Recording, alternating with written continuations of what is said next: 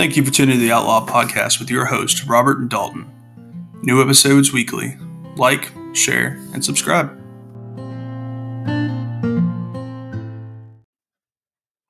Hey guys, welcome back to Outlaws Podcast. Appreciate y'all tuning back in. We've uh, had a nice little hiatus for us. We kind of took a little two week break. We did a lot and got as much out of the way as we could. You know, did extra episodes and such that we would we wouldn't have really a break. So now it's time for us to get back into it.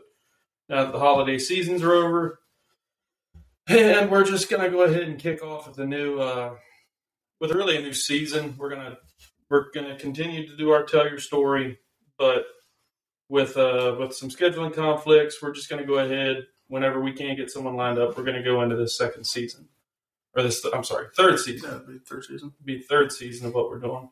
So without further ado, Robert. So yeah, this season's going to be about more or less like wow. Sydney, okay. It's not my fault. All right, it's I can't help my phone. I'll, Yeah. I'll turn my phone on silent. I am so sorry.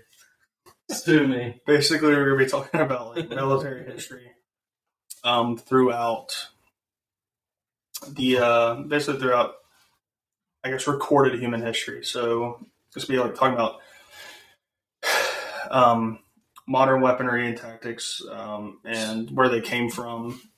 And Uh, strategies that you know have lasted throughout the centuries, I guess. Mhm.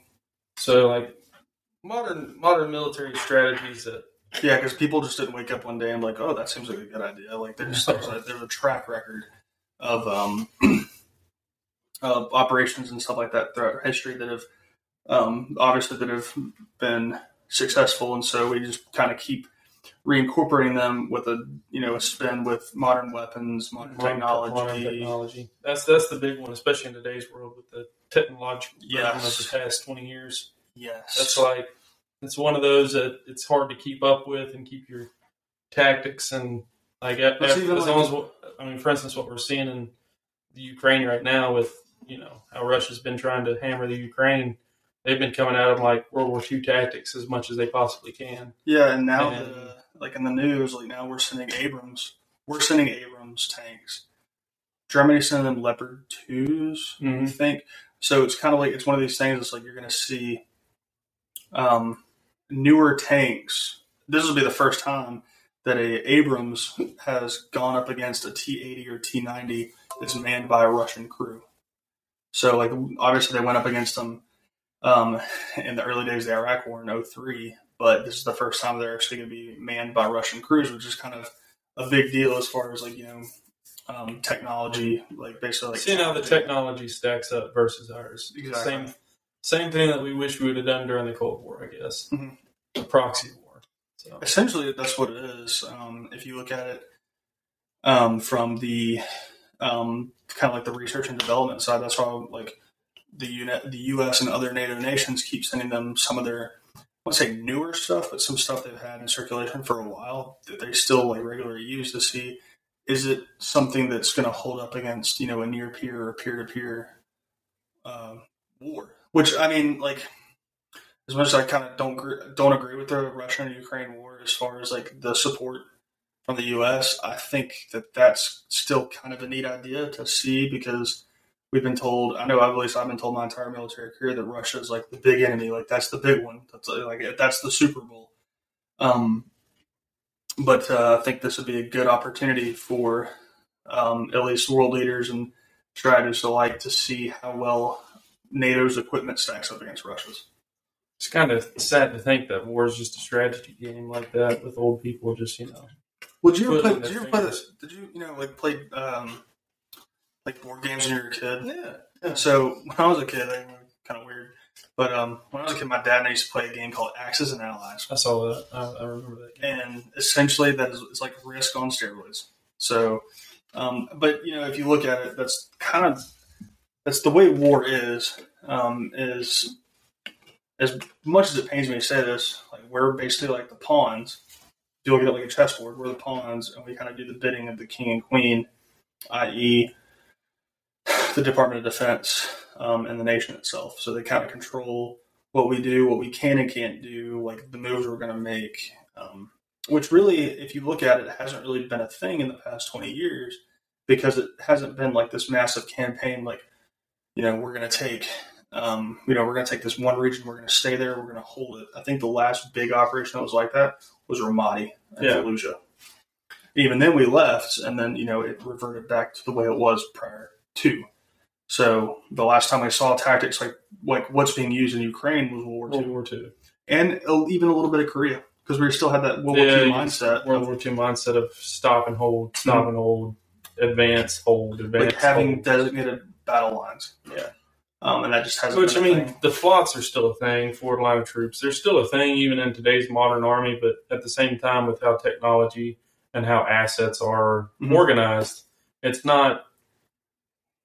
It's more fluid than it is anything. Like they there's they bend and flex depending on there's a lot more whatever is being needed. Well, there's a lot more variables nowadays. Like the the the regard, not the disregard, but the regard of like human life and infrastructure and stuff like that is now more in the forefront of warfighting than it was in World War II, Korea, Vietnam. Absolutely, absolutely. Like the days of the massive bombing campaigns are over. The last time we did a massive bombing campaign was the Tora Bora Mountains when we tried to find Osama bin Laden in 2002 Yeah, and even then, we're not hitting civilian infrastructure targets like that. Now, granted, that part of Afghanistan didn't really have infrastructure, but even then, like that was the last time there was a major bombing, quote unquote, campaign. Prior to that, I think it was it was Vietnam, Vietnam with uh, with Operation Rolling Thunder, Rolling Thunder, Thunder Two, Linebacker, Linebacker Two, like the big bombing campaigns in northern uh, of North Vietnam. Yeah. So Vietnam was nothing but a bomb fest. Bomb, Yeah, bomb, I mean, bomb, I, I can't, I don't know what the the actual what the poundage or The tonnage. ended up being, but I think I heard something where it said that the amount of tonnage could equate to I think two little boys, and just in, in the weight and the magnitude of the destruction that it caused. It just doesn't have radiation, at least. Thank God. Yeah, well, and you know, but, but that's like that's a perfect example of the tactic that was used from 19 because I mean bombing campaigns have kind of been they kind of started coming around in World War One where they were just basically like dropping bombs in the trenches by hand, yeah, um, and then you know in World War II, the Germans learned with the Blitzkrieg campaign that hey we can take these Stukas and these HE 111s. Load them with bombs, they can bomb an area, and then we can push in. So it's kind of like it's just like softening up an area with artillery. yeah. It's the Same concept, just from the air. Well, and even in today's world, air power is the is the make or break if you're if you're in warfare. Yeah, If you lose air superiority, then you've and lost. they, they really learned that during World War One because then the Allies had dominant air they had domination over the airspace, um, and you know in 1917 going into 1918, and then it really became a big thing uh, in World War II, especially when the Allies were bombing trying to bomb into Germany. Yeah. The P-47 I think couldn't make it to and from Germany, but the P-51 could. And that's what changed the game when they introduced the P-51 um, that could do that long range because it, you know it had its internal tank and it had its two externals. Externals. It could make the long haul flight to Germany and back to escort the B-17s. Prior to that, they that's why they did the that's why they started doing the nighttime raids. And then once we were able to gain air superiority, at least over France, then they started doing the daytime raids. They basically were going around the clock bombing.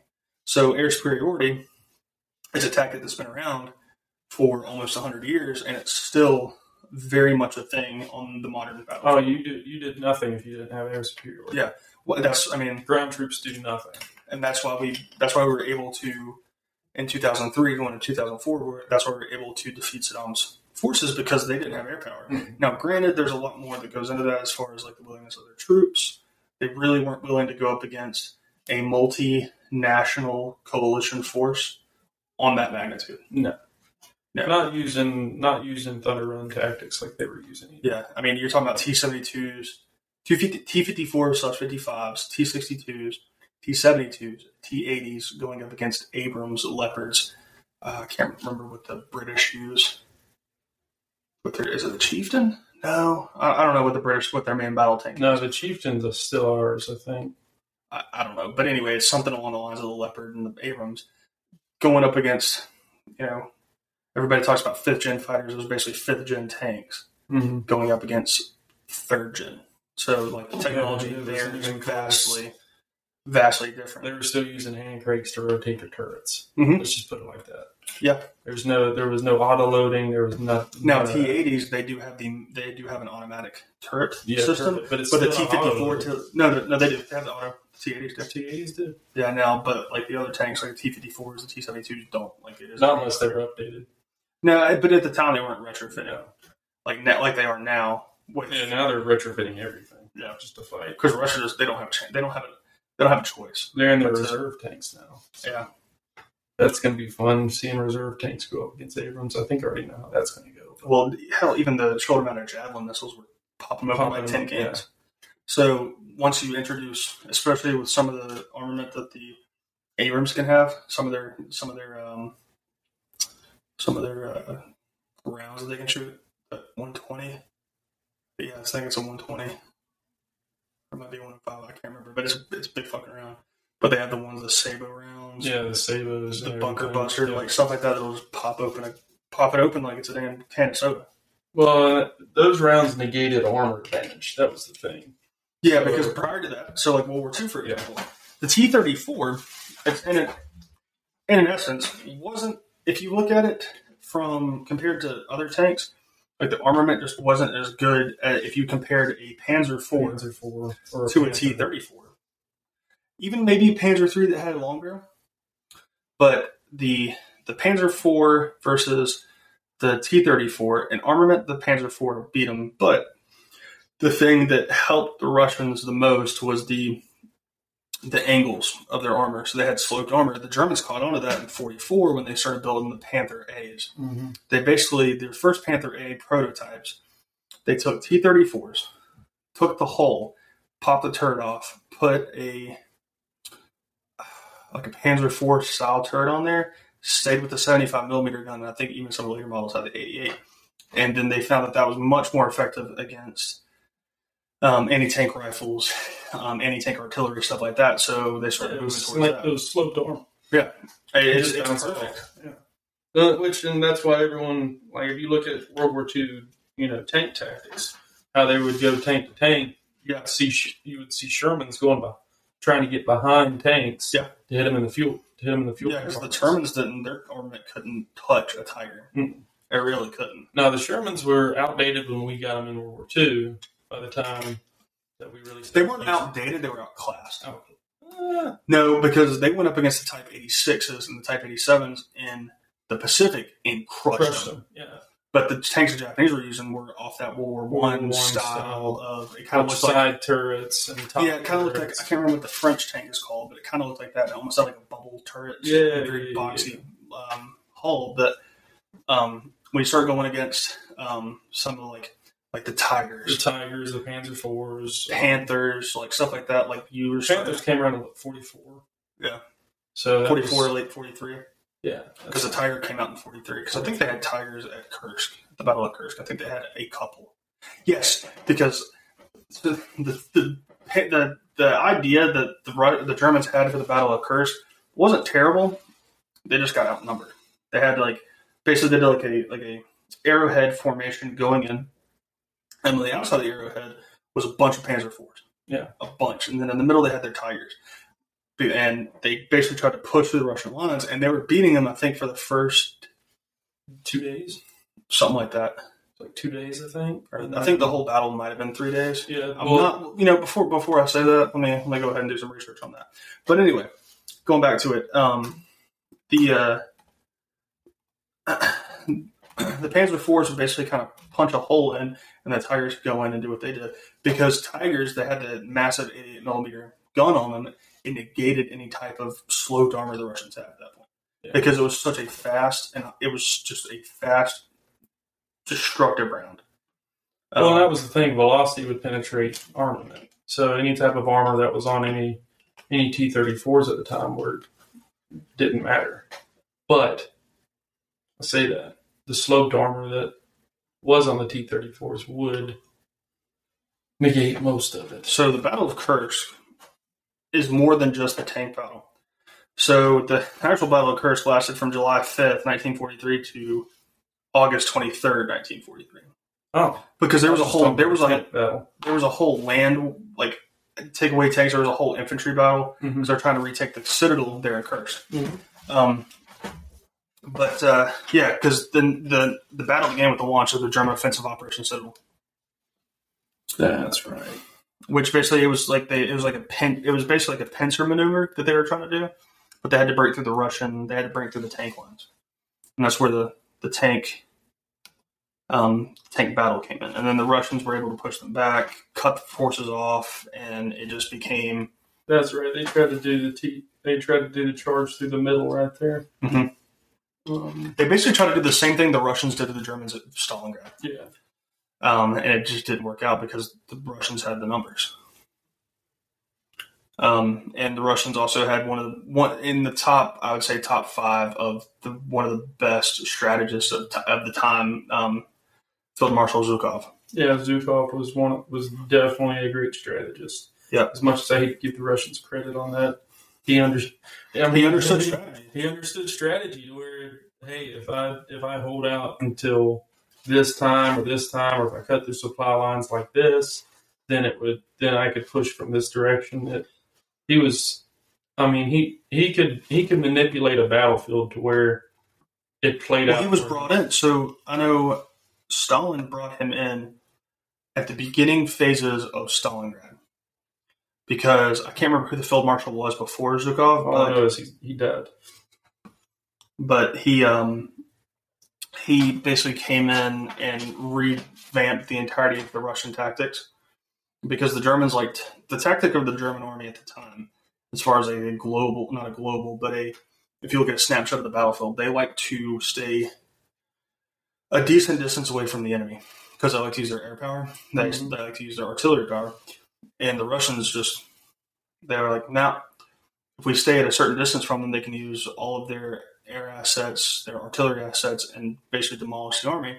So the Battle of Stalingrad, not only was it urban combat, it was one of the first biggest urban combat operations um, in modern history. But at the same time, the Russians were able to get very close, so they couldn't use the you know the Germans couldn't use the assets because they already bombed out the city, which was a mistake in the first place because it created all those types of little hidey holes for Russian snipers to sit in for from that. Um, yeah, guerrilla operations, small unit tactics, Yeah. stuff like that. That was that was paramount in Stalingrad. That's Mhm. how, like, yeah, everyone. I'm sure everyone's seen the movies where you know they're doing the full frontal charge, yeah, and and that was not the case. no, it was the case in some areas of Stalingrad, but it it really was not the case. And they were more, and a lot of people have that. What is that? Enemy at the Gates movie in their brain. Com- It's kind of There's of much true, better Stalingrad. There's so there's a movie called Stalingrad. yeah, and that's phenomenal. uh, made in 1993. It's from the German perspective. Um, I'm not going to ruin the ending of it for it, but I'm pretty sure everybody can kind of draw their own conclusion from that. Um, and it basically it is a movie literally just about how just terrible it was to be in Stalingrad for both sides. It it was definitely not a fun place to be. No, no, it was not. But this, the Soviets caught on to small unit tactics early in Stalingrad, which is why they eventually pushed the Germans out. Because the Germans still had their blitzkrieg mentality of going and slam, slam through the defense, create an opening, and then filter out from there. Yeah. They had the divide and conquer mentality, which is a good mentality to have if you're facing a conventional force. But when you're facing small unit, uh, a small unit slash guerrilla tactic operation like Stalingrad was, you're going to find pockets of resistance in every door you knock down, which the Americans found out in Iraq. So essentially, that's it's something you have to learn when it comes to invading any type of invasion. They, people can be wrapped up in whatever clothes they want, but they they'll learn how to they'll learn how to fight. Yeah, yeah, and that's that's like and that kind of hits a point of public opinion. Public opinion definitely. Um, Oh, it forecasts it forecasts the war for you. Yeah. It forecasts whether you're going to win or not. Mhm. If you don't have good public opinion of the war, if you have if you go into a war with any type of hesitancy. any type of hesitancy on, on the public front, like your people, which, I mean, hey, we can look at our recent Afghanistan withdrawal, I mean, obviously the reason we pulled out of there was simply because people thought, well, 20 years, that's too long. Yeah. And obviously public opinion went against you. It's the same thing that happened during Vietnam for the Americans. I mean, Yeah. there's no difference. When you have so such public backlash at home and you can't, Happened to the Italians. it happened to the Italians, it happened to. Uh, Didn't really happen to the Germans because there were people still fighting on the last days, but there was a growing concern of how the war was being ran. yeah, absolutely. The public opinion for Germany, at least from World War II, was Hitler, you know, Der Fuhrer is still like the leader, and we're going to listen and do what Der Fuhrer says.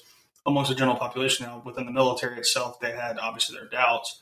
Um, and that's been well documented. There's shows and movies and books written about basically the progression of the war and how the opinion, at least in the armed forces, changed, changed drastically from I mean, Rommel, 1938 to 1944, Rommel and then saw it. 45 was just a, Rommel saw it straight up, like straight up in between 1942 till he was killed in 1944. Yeah. So he knew that the way that he was running the war was going to end in one way with Germany's defeat. So he tried to change that, um, and it, you know, eventually ended up costing him his life. So, um, like that's like public opinion, and especially morale and the opinion of you know, like your your armed forces have a massive, massive impact. which is why the Americans went from draftees to a full volunteer army. Yeah. you didn't understand. So like even that. prior, so prior to, so like well, in World War II, it's different. We got attacked. yes, So World War II, the army was made up, or the military itself was made up of a lot of draftees. Yeah. Korea, a lot of draftees. Vietnam, the beginning stages of Vietnam, not so much, Yeah. but post Post 66, 66, 67, 66 or 65, the they instituted the draft. Mhm. 66 started boosting. 67 to 68 is when they had their highest influx. Or I'm sorry, 67 to 69 is when they had their highest influx of draftees. Draftees. Yeah. Draftees. And it got really big right before the Tet Offensive. well, That's why. Yeah. So, I mean, in that time, it went, the numbers, I think, doubled or tripled. So, Well, we were losing. We were losing entire units in Vietnam. Though. yeah, it, the, if you look at the actual, like, the statistics of it, the amount, like, you would send a platoon out on a patrol and you have three quarters of the platoon wiped out. Yeah. Could you imagine if that happened in, like, the modern day? Let's just It, it- let's that just would be 20 years ago. If we were losing. astronomical loss. Like if we if we went into Iraq during the Thunder Run of 2003, Mhm. and we were losing whole Platoons, platoons, companies. companies. If we were losing that amount to that much, I mean, obviously we, we wouldn't we wouldn't have continued our Thunder Run. We would have we would have definitely moved into more conventional war. Looked at And- different tactics. Well, yeah, different tactics. But the thing is, is that that's you, you can gauge your enemy based on their play on their, which is why Iraq happened so quick, and we ended up in Baghdad in what two weeks. Something like that. It, it when it wasn't it wasn't long. We we thunder run that so quick that most people couldn't keep up on the news. Um, but the problem was was we didn't un- we knew their political opinion for Saddam was terrible. We knew no one liked Saddam Yeah. because he was a dictator. Everyone pretty much was like, we want him out of there. So that's why morale was so low in the military. They were like, I don't want to fight Americans with Abrams and, Yeah. and air the- superiority and Well, not even that, but just even like the it was just a massive multi-nation Yeah. coalition force. So here's a statistic. So this is let's see when this is because I know nowadays, at least looking back retrospectively, a lot of people believe that you know Iraq, the whole the war in Iraq was a waste of time. yeah, So if we want to put ourselves back, I can't remember how many years, 2006. We'll put ourselves back to 2006, three years after we invaded. so So in 17 years. yeah, so in July of 2006, um, CBS and New York Times conducted a poll, um, of saying like asking basically was the invasion of Iraq worth the American casualties and other costs. So 30 percent of 30 percent of the people polled said the invasion of Iraq was worth it. 63 percent said the war was not worth it, and six percent were unsure. 32 percent said they approved of the way George W. Bush was handling the situation in Iraq. 62 percent approved or disapproved. So when you have a margin that's 10 percent Or over 10 percent or higher over you know, like basically the country being drawn Yeah, 50, between. 50, yeah. yeah. If you have if you have a ten percent difference in between 50-50 and it's 60-30 or 60-40 or 70-30 or however you want to do it, then you're losing public opinion, which means you're going to get complete backlash at home. Yeah. And if you get backlash at home, you look at nineteen. If you look at the early nineteen seventies, late sixties of American of the American public and their outcry here at home, and you, but you don't understand like Vietnam veterans today will won't even acknowledge it because it's so they hate they hated that era of time so bad if that makes sense. Yeah. because they felt like they were they were abandoned. So like which everyone hears you know the baby killer stories that stuff was real. Like Mhm. that, we had people getting off of planes going home finally. They'd been drafted. They didn't even want to fight. Been drafted. And then they're getting they're getting home getting stuff thrown at them being called baby killers. People ain't even looking at them right in the street when they're just going to get groceries. Stuff like that. And that affects not just like doesn't affect just the soldier. It affects the entire war effort in general which is why whenever we pulled out in what 65 or 75 Yeah. 74 75 um we did it so badly So here's a Gallup poll to kind of go back to the whole the the opinions like of the of the public for war. So this says, in view of developments since we entered f- the fighting in Vietnam, do you think the U.S. made a mistake sending troops um, to Vietnam to fight in Vietnam? So this is basically asking people if it was a mistake to do it. So in August of 1965, 61% people said no, it wasn't a mistake. In March of 66, 59% of people said it wasn't a mistake. May of 66, 49 people said it wasn't a mistake. It kind of goes on and it levels out. But here's where really there's a massive change. So in April of 68, 40% of people said it wasn't a mistake. The lowest it got was in May of 1971 at 28% of people said that it wasn't a mistake. So that means uh, 82% of people disagreed with the war.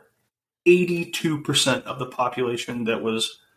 Um, which know, means one in five one in five Americans agreed, which means Yeah. four out of five said So- "No, we we So don't agree with it. before the Tet Offensive, which if you don't know the Tet Offensive, It in 1968, it was a massive nationwide uh, South Vietnam attack. It included the it included Saigon, Da Nang, Sanh, which Sanh ended up lasting for three months.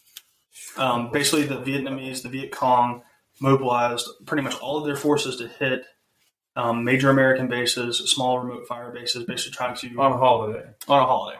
That that's why it's called Tet. Yeah, because Uh, Tet is uh, It's like their it's their New Year. New slash celebration. Christmas or whatever. Yeah, But it, it was very sacred to them, which is why there was a Tet, and there was a, there was a sign there was a signed ceasefire. Yeah, there was a signed ceasefire saying that there was going to be no hostilities during, but the North Vietnamese and the Viet Cong both planned. No attacks. Yeah, uh, it was it was like a three prong attack. Yeah. One on Da Nang, one on Saigon, and then one on. Here, look it up because I don't know the exact. I know I know for three Way. We're, we're Yeah, forgetting about Hue. Which was the massive, Massive. That, that Hue and Khe Sanh were huge. But here's an indicator. So pre-tet and post-tet change of public opinion. Because give you a little context. Before tet, people were you know really like you know the war's going pretty good, like you know winning hearts and minds, stuff like that. And then after tet, they the public changed their opinion on it because they were like all these you know Marines, Army, sailors, all these Marines, soldiers, sailors, airmen, you know, got killed during it. But if you look at the battlefield statistics of um, the kill to death ratio for the Americans, we won. At that point in time, we had we had basically effectively destroyed the fighting force that was the Viet Cong. Yep. Because in after '68, to, from '69, basically from post Tet to 1973, when we left, like our fighting forces left, we were fighting straight North Vietnamese army with a little bit of Viet Cong. But as far as like the Viet Cong threat that it was pre Tet, it wasn't so much that way after. So, but here's a poll. It says it's an indicator for pre-TET versus post-TET change.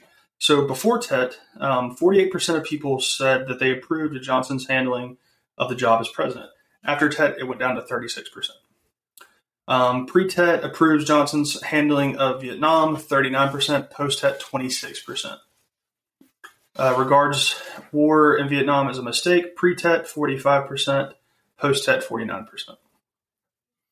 And then proportion classifying themselves as hawks, which I don't know what that means, Well, to be honest with you. well, it was a three prong attack. I was right, but it wasn't. Um, it was Khe Sanh, Kaesong, Hue, and Khe Sanh. Or I'm sorry, You said on twice. Sa- Saigon, Khe Sanh, and Hue. Sorry, Yes. it was a three prong, but they weren't. So the these Those were the bigger hubs of where they really wanted to do most things. But they hit Da Nang as well. they, they had they hit name, and They hit a lot of the smaller fire bases along the um, um, in the Central Highlands. They hit Pleiku, um, a couple of the you know well, other it was Cholong, uh, Gia Dinh uh, military district, and the capital district. Yep. Quang Tre, Quantry, Quang Tri, thank you. Quantry province. Quan Tri and Chulan. Phan Thiet and there's another one somewhere. Either way, um, the whole point of it was was to destabilize the South Vietnamese government, which is why. So the Viet Cong was tasked with literally hitting, bombing. Just it was think of it as ta- the same tactics that um, Al Qaeda used. They would run in with bombs. Yeah, they had the sappers. That was like yeah. kind of like the first time we'd ever seen like a um, They ran. They ran into Saigon with bombs. They hit six targets. All right. They hit so the embassy. They hit the embassy. They hit. Uh, let's see here. Uh, do, do, do. I had it pulled up here. Uh, They hit the embassy, the headquarters of the ARVN Joint Joint Staff, uh, Tan Son Nhut Air Base, Tonsonnet. Tonsonnet. Thank you. I, I could suck at pronunciation, man.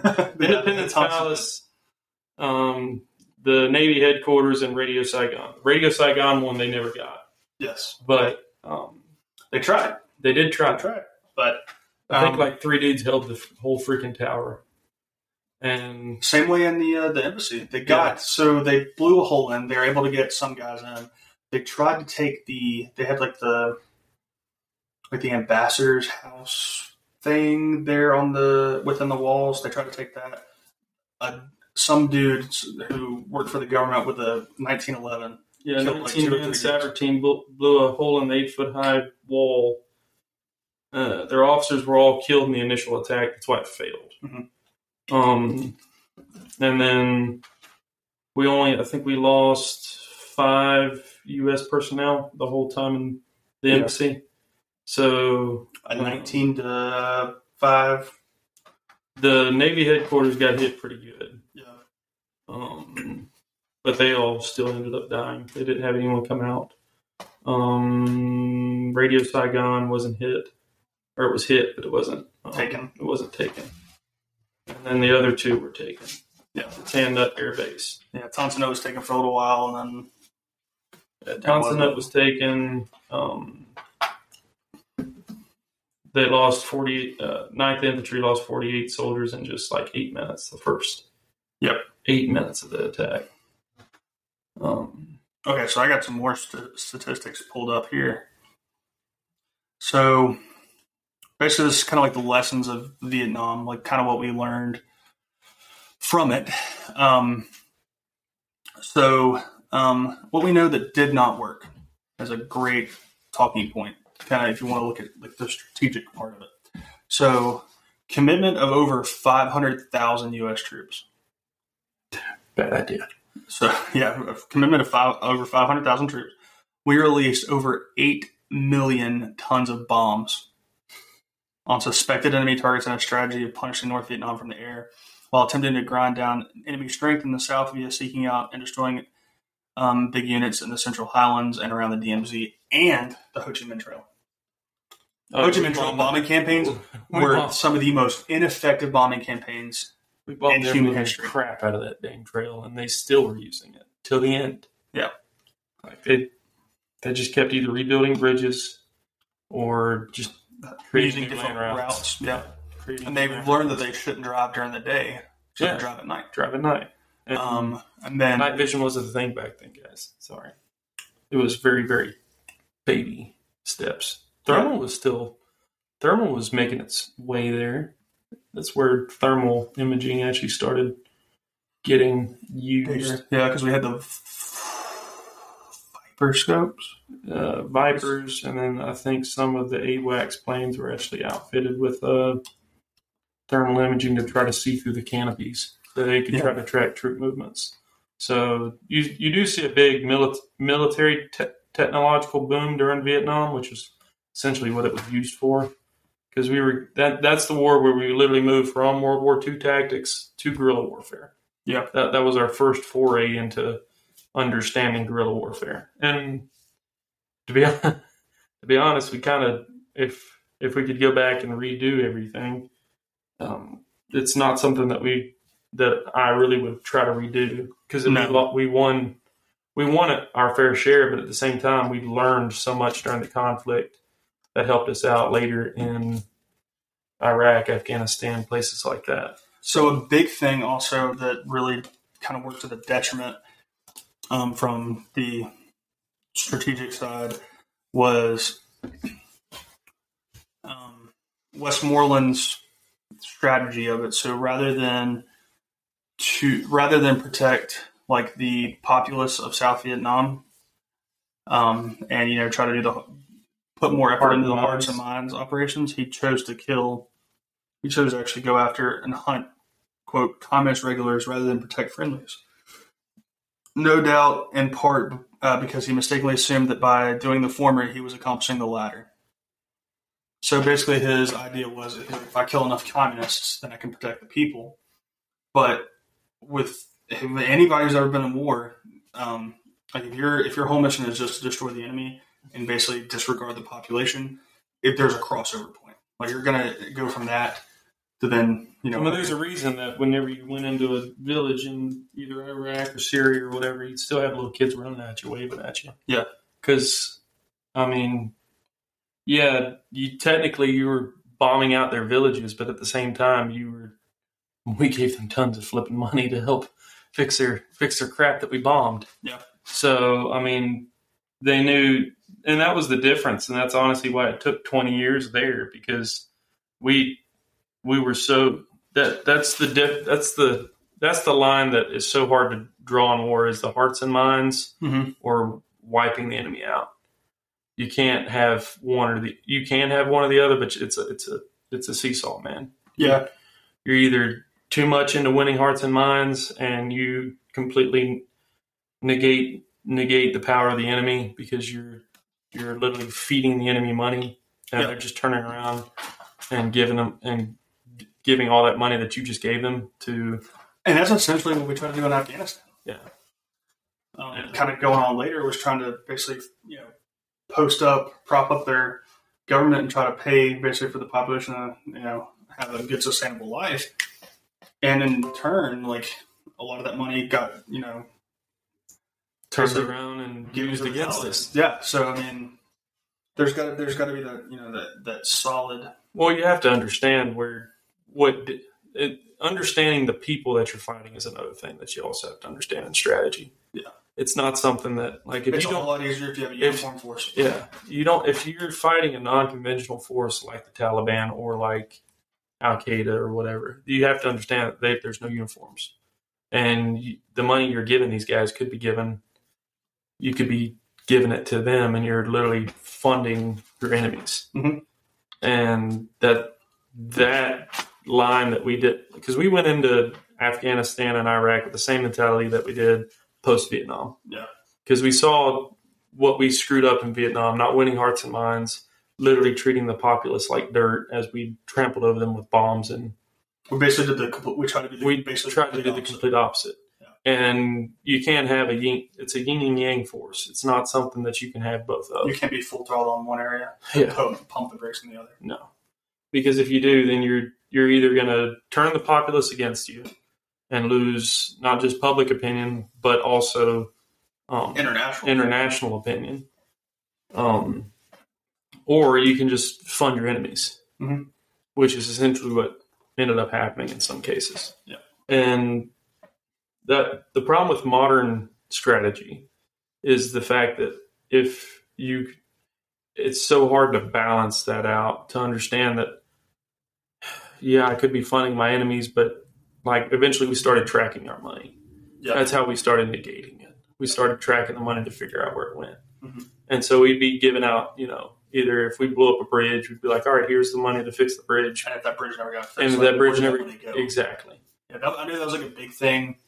There's a really big thing up in uh, northern Afghanistan with the whole projects from basically 2007 to 2012 was trying to bring the infrastructure that they had in Jalalabad and um, Kabul up to like the northern Afghan up to northern Afghanistan up in the Hindu Kush to try to be able to get them to modernize because that was such a comparatively speaking to the rest of the country. If you look at it from a- third world. yeah, if you look at it from a very Western outlook, if you compare it to like Kandahar, Helmand, the cities themselves, hmm Jalalabad, Kabul, you compare those to what the Kunar province was and the Peshawar Valley and all of that. It was very like you take like something that could be like you know 1990s, early 2000s to you know 1700. You know, Oh, yeah. Well, you got to think these people have been. If anyone doesn't know anything about Afghanistan's history, it's very, very colored. It, it is the most it is filled with war. filled with war history out of any country I've ever seen. Yeah. There was there's not been any because everyone's wanted Afghanistan because it's it's the gateway from Asia into Europe. That's literally why everyone's like, well, it's got a mountain pass. We can look like as far back as I'll, I'll just go as far back as the first Afghanistan war with the Brits. All right, whenever Yeah, um, Dur- um, Dost Muhammad um, was deposed, and they tried. So what ended up happening in that war was they had um, the ruler of Afghanistan, pretty sure it's Dost Muhammad. I think that's right. Um, but he he was very you know friendly with the Brits. Well, the Russians were sending emissaries to him, and so Britain was so afraid of losing control of Afghanistan to the um, to the Soviet or not the Soviets at the time, the Czars at the time. Um, that he depo- they deposed um, Muhammad and propped up their own little proxy government. proxy government, which completely turned public opinion against them in Afghanistan because it used to be they were they were loved. No, Yeah. Everyone liked the Brits. Um, well, they didn't like that too much. So what ended up happening was was in in Jalalabad, um, there was a a British emissary's house in Jalalabad, and a riot had erupted. And rather than the garrison that was sitting in Jalalabad um, come to their aid, Mhm. they just kind of were like, "Well, it'll fizzle out." Well, it didn't. It ended up spreading. So It's on you. It didn't fizzle out. Oh no, it gets even better. So they, the emissary was killed, along with his group of twelve men, I think, Mhm. and that that riot turned so hostile and so big that they attacked the garrison and wiped everyone except one person out. It's the only one in history that has ever had the lone rider coming back from. So, a doctor the only reason that anyone really knows the context of the battle was a doctor rode 12 miles to the next garrison and the horse died by the time it got there and the doctor had so many lacerations and cuts on him that they didn't know if he was going to make it he pulled through and they literally destroyed the entire garrison there was nothing left of them and that that's the will of the Afghanistan people. It's so strong and so great. We should have learned. We should have learned at least from the Soviets. Yeah. That, the Soviets used brutal tactics. but yeah, I mean, the Soviets used brutal tactics, which obviously Didn't work out for them. didn't work out for them. Everyone knows of the uh, Mujahideen in the 1980s. Then, which ended up being the modern day Modern day Taliban. So modern day Taliban. Um, but Afghanistan was just a war that we probably, if we would have at least known recent military history, yeah, within the last 40, 50 years. we probably would have went into the war a little bit different. But, um, anyways, you want to take a quick break? yeah, I think that's the perfect time to take a break. We will be back.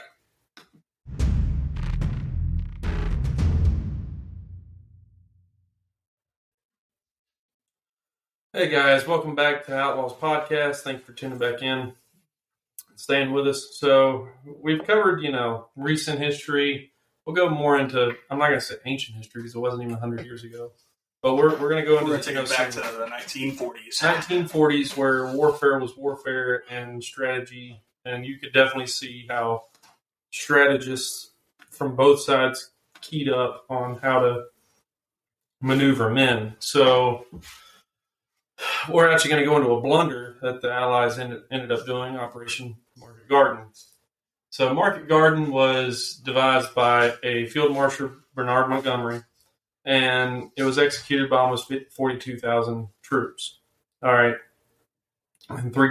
It was English, American, and Polish airborne troops, and three division, three divisions on the ground. Thirtieth, first, and I cannot remember the other one but it was highly ambitious and it failed for many reasons obviously mainly because of lack of lack of intel intelligence gathering plus Logistics. logistics and supply lines so what ended up happening was there was nine bridges that bernard want, or general montgomery wanted to capture and to be honest it was a great plan but Poor execution. poor. It wasn't. It was poor. No, it, it it was, was a poor good, It was a good plan, but it was just too much. yeah, it was poor he bit off execution. too much than he could chew. It was poor execution on the leadership side, on the higher echelon leadership side. So what ended up happening was they airdropped troops to these nine bridges, and the whole trick was was they were going to the airborne troops were going to secure the bridges so that way the tanks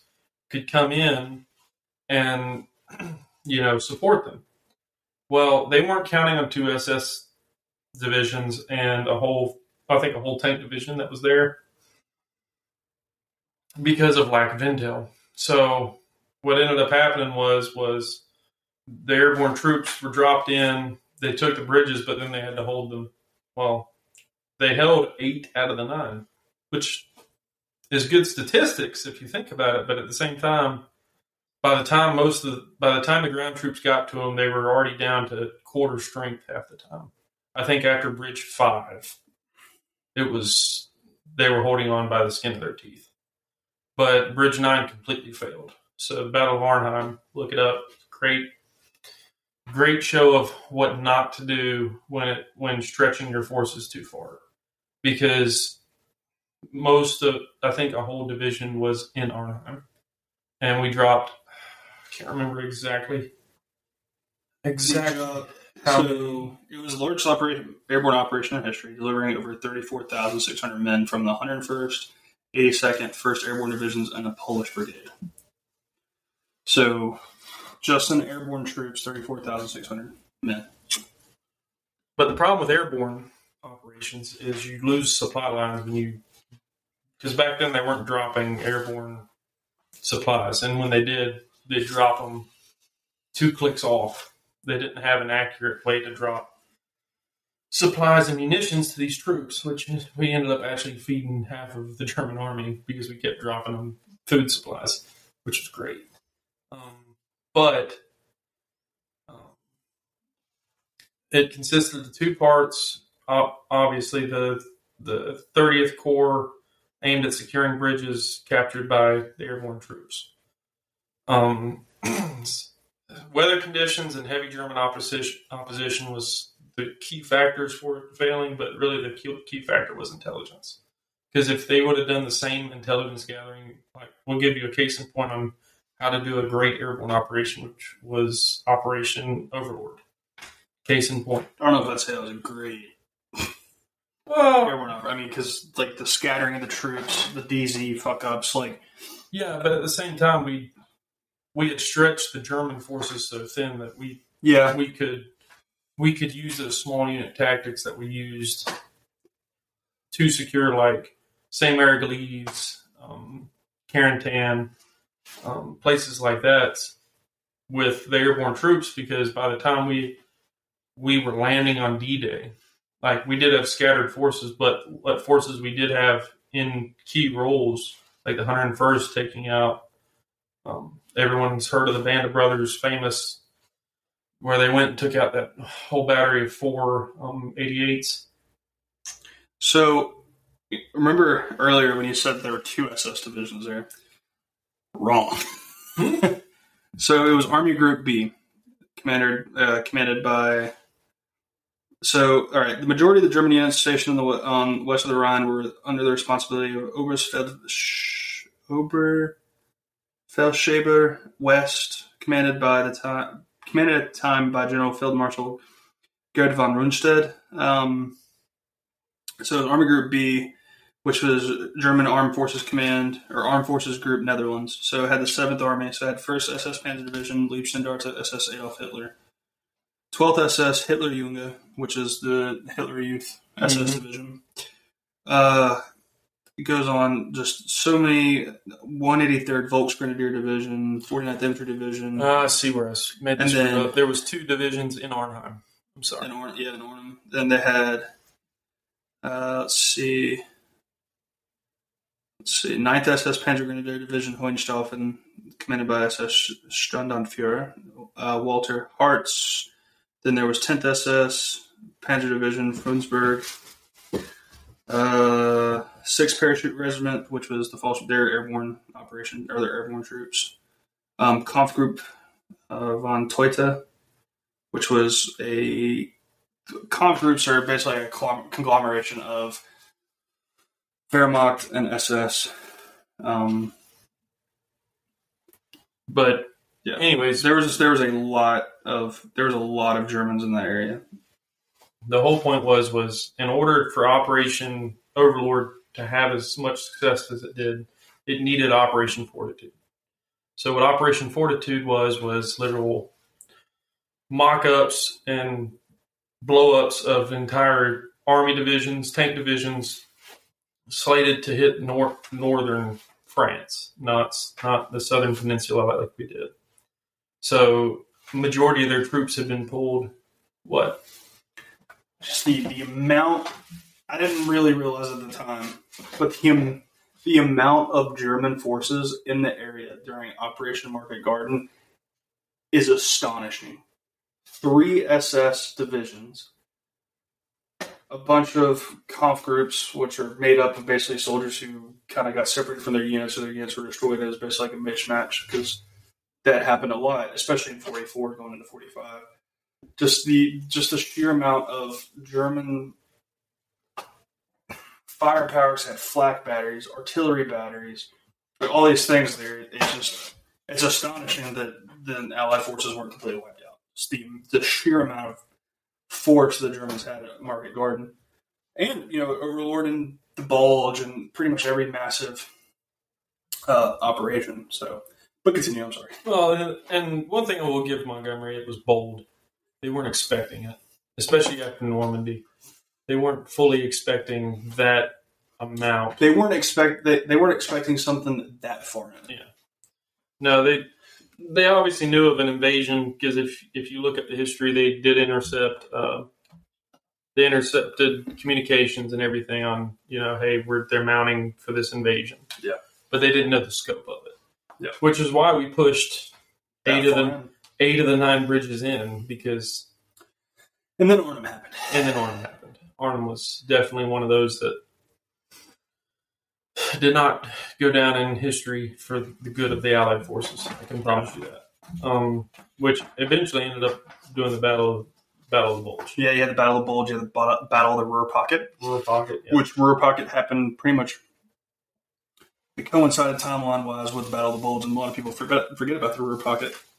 But if we, if the American or the Allied forces had lost Ruhr Pocket, the Battle of the Bulge would not have been a success. It could have still been a success, but it wouldn't have been. That's great of a success. Yes, it would have prolonged the war probably even more. Which if you look into the history of the Battle of the Bulge, it's where we wiped out majority of German's tank force. Yep. That's that's where that that's that's how we got to push so far in so quickly. Yeah, because I think after the bulge, we crossed the Rhine We and we, hit. Aachen. Yep. And after that, I mean, it, It was was just a mad dash. It was the mad dash to Berlin. Same thing the Soviets were doing on the eastern. Yeah, once I think the Soviets once they took once they after Kur not Kursk but after Kharkov the second battle of Kharkov and Ukraine then the Korsun pocket once they crossed over the Dnieper River they couldn't be stopped Yeah. Which and then the sea- the whole battle of Seelow Heights and I mean the story some of the stories that come out of that are just insane. I can't remember what book. I think it might be in Blood Red, or I think it might be Blood Red Snow, or In Deadly Combat, which are both autobiographies written by German soldiers who survived the Eastern Front. But one of them, I think it was 40, 45. I think they were just outside of Germany, but they were in like a defensive position, and they had MG42s lined up online, and the Russians just kept coming. They they were killing Russians like wholesale but the Russians kept coming to the point where they couldn't change their barrels fast enough, and they were literally melting barrels because the Russians just would not stop coming. I mean, they were throwing a division. Basically, the Russians were throwing multiple divisions at a, think at like a, not a division side size, but a brigade, maybe a brigade size element, and just kept going and going and going. Well, and that's how you see the difference in strategies too. Like, so in Eastern Front strategies, you could definitely tell that they were more men-minded. That They, makes they sense. really didn't give a shit. oh, and then you look at the Russian side, and by the end of the, by the end of those wars of 44, 45, once they pushed past Russia and into Germany, Yep. um, you could definitely tell that they had changed tactics to full just blitz strategy to where they just throw men at people. They Yep. just throw men at positions. They wouldn't Yep. care. And when you get, and I mean, men would do it free of charge. They they they wanted to do it. They didn't. Yeah. By then, Once they got to the eastern states, Yeah. like Finland, by then they Estonia, they, their morale had been raised because they weren't fighting their motherland. That's why. Yeah. They were pushed into the fatherland. yeah. Once they hit Poland, it was pretty much done. Yeah. But, Um, um, because then you had the whole resistance, the Polish resistance. And well, and you had the Polish SS group. Uh, Yeah, I mean, there were SS groups made of every captured, pretty much every. I mean, you had the Ukrainian SS, you had the Belarusian SS, you had the Finn SS, the Estonian SS. They didn't have a Romanian SS, I don't think, but they had SS divi- like divisions made up. Hell, they even had the um, Turks, maybe. They were Fezes. I can't remember what SS division it was, but they were Muslim Croatians. They were Croatian. They had a whole Muslim SS division. Well, I mean, you got to think though that that's how they. But here's the thing: if you look at the mentality of it, um, at the time, like a lot of those countries, they didn't want it. They didn't want communism, so Yeah, they basically they just picked the like, lesser pick two the evils. two evils, which they're both. I mean, obviously today, if you don't think communism is evil, you're you're out of your mind. Um, that's why I, I, it surprises me to this day that it's even there's even communist groups in the United States. How communism is still like even like irrelevant. I, I don't understand. Like, do you not do you not even know recent history? At least fifty years back, like, what do you think happened when North Vietnam took over all of Vietnam? Do you really think it was?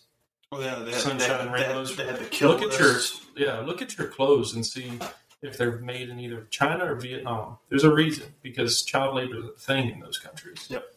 Like, But you we're gonna, we're gonna go way off on this about. Oh yeah, never mind. Let's just flip it on back. Back to back to strategy. Sorry, I was going off on a tangent. But even then, so like going more, kind of staying on the western or the eastern front side. Um, so obviously, one of the greatest military blunders in the past eighty years was the you know the invasion of Russia, the Operation Barbarossa. But Oh, Operation Barbarossa was definitely it was going like here's the thing though, it went great it was going really really well until winter. until winter hit, and I think 42, 41, 42. Forty-two. Um, so the drive to Moscow, drive to Moscow was going really well. Hell, the Well- Battle of Stalingrad was going well. But here's the thing: it's a deception operation that a whole lot of people don't realize. They would pull their troops back. They would keep pulling them back, Yeah. waiting for. But Stalin also put on a frequency that he knew the Germans were monitoring, or his his intelligence people knew they were monitoring. Basically, saying the Russian forces were defeated. They're pulling out of Stalingrad, which sucked the Germans in. And then once the Germans got sucked into Stalingrad, they just and then Yeah. it turned into the whole thing.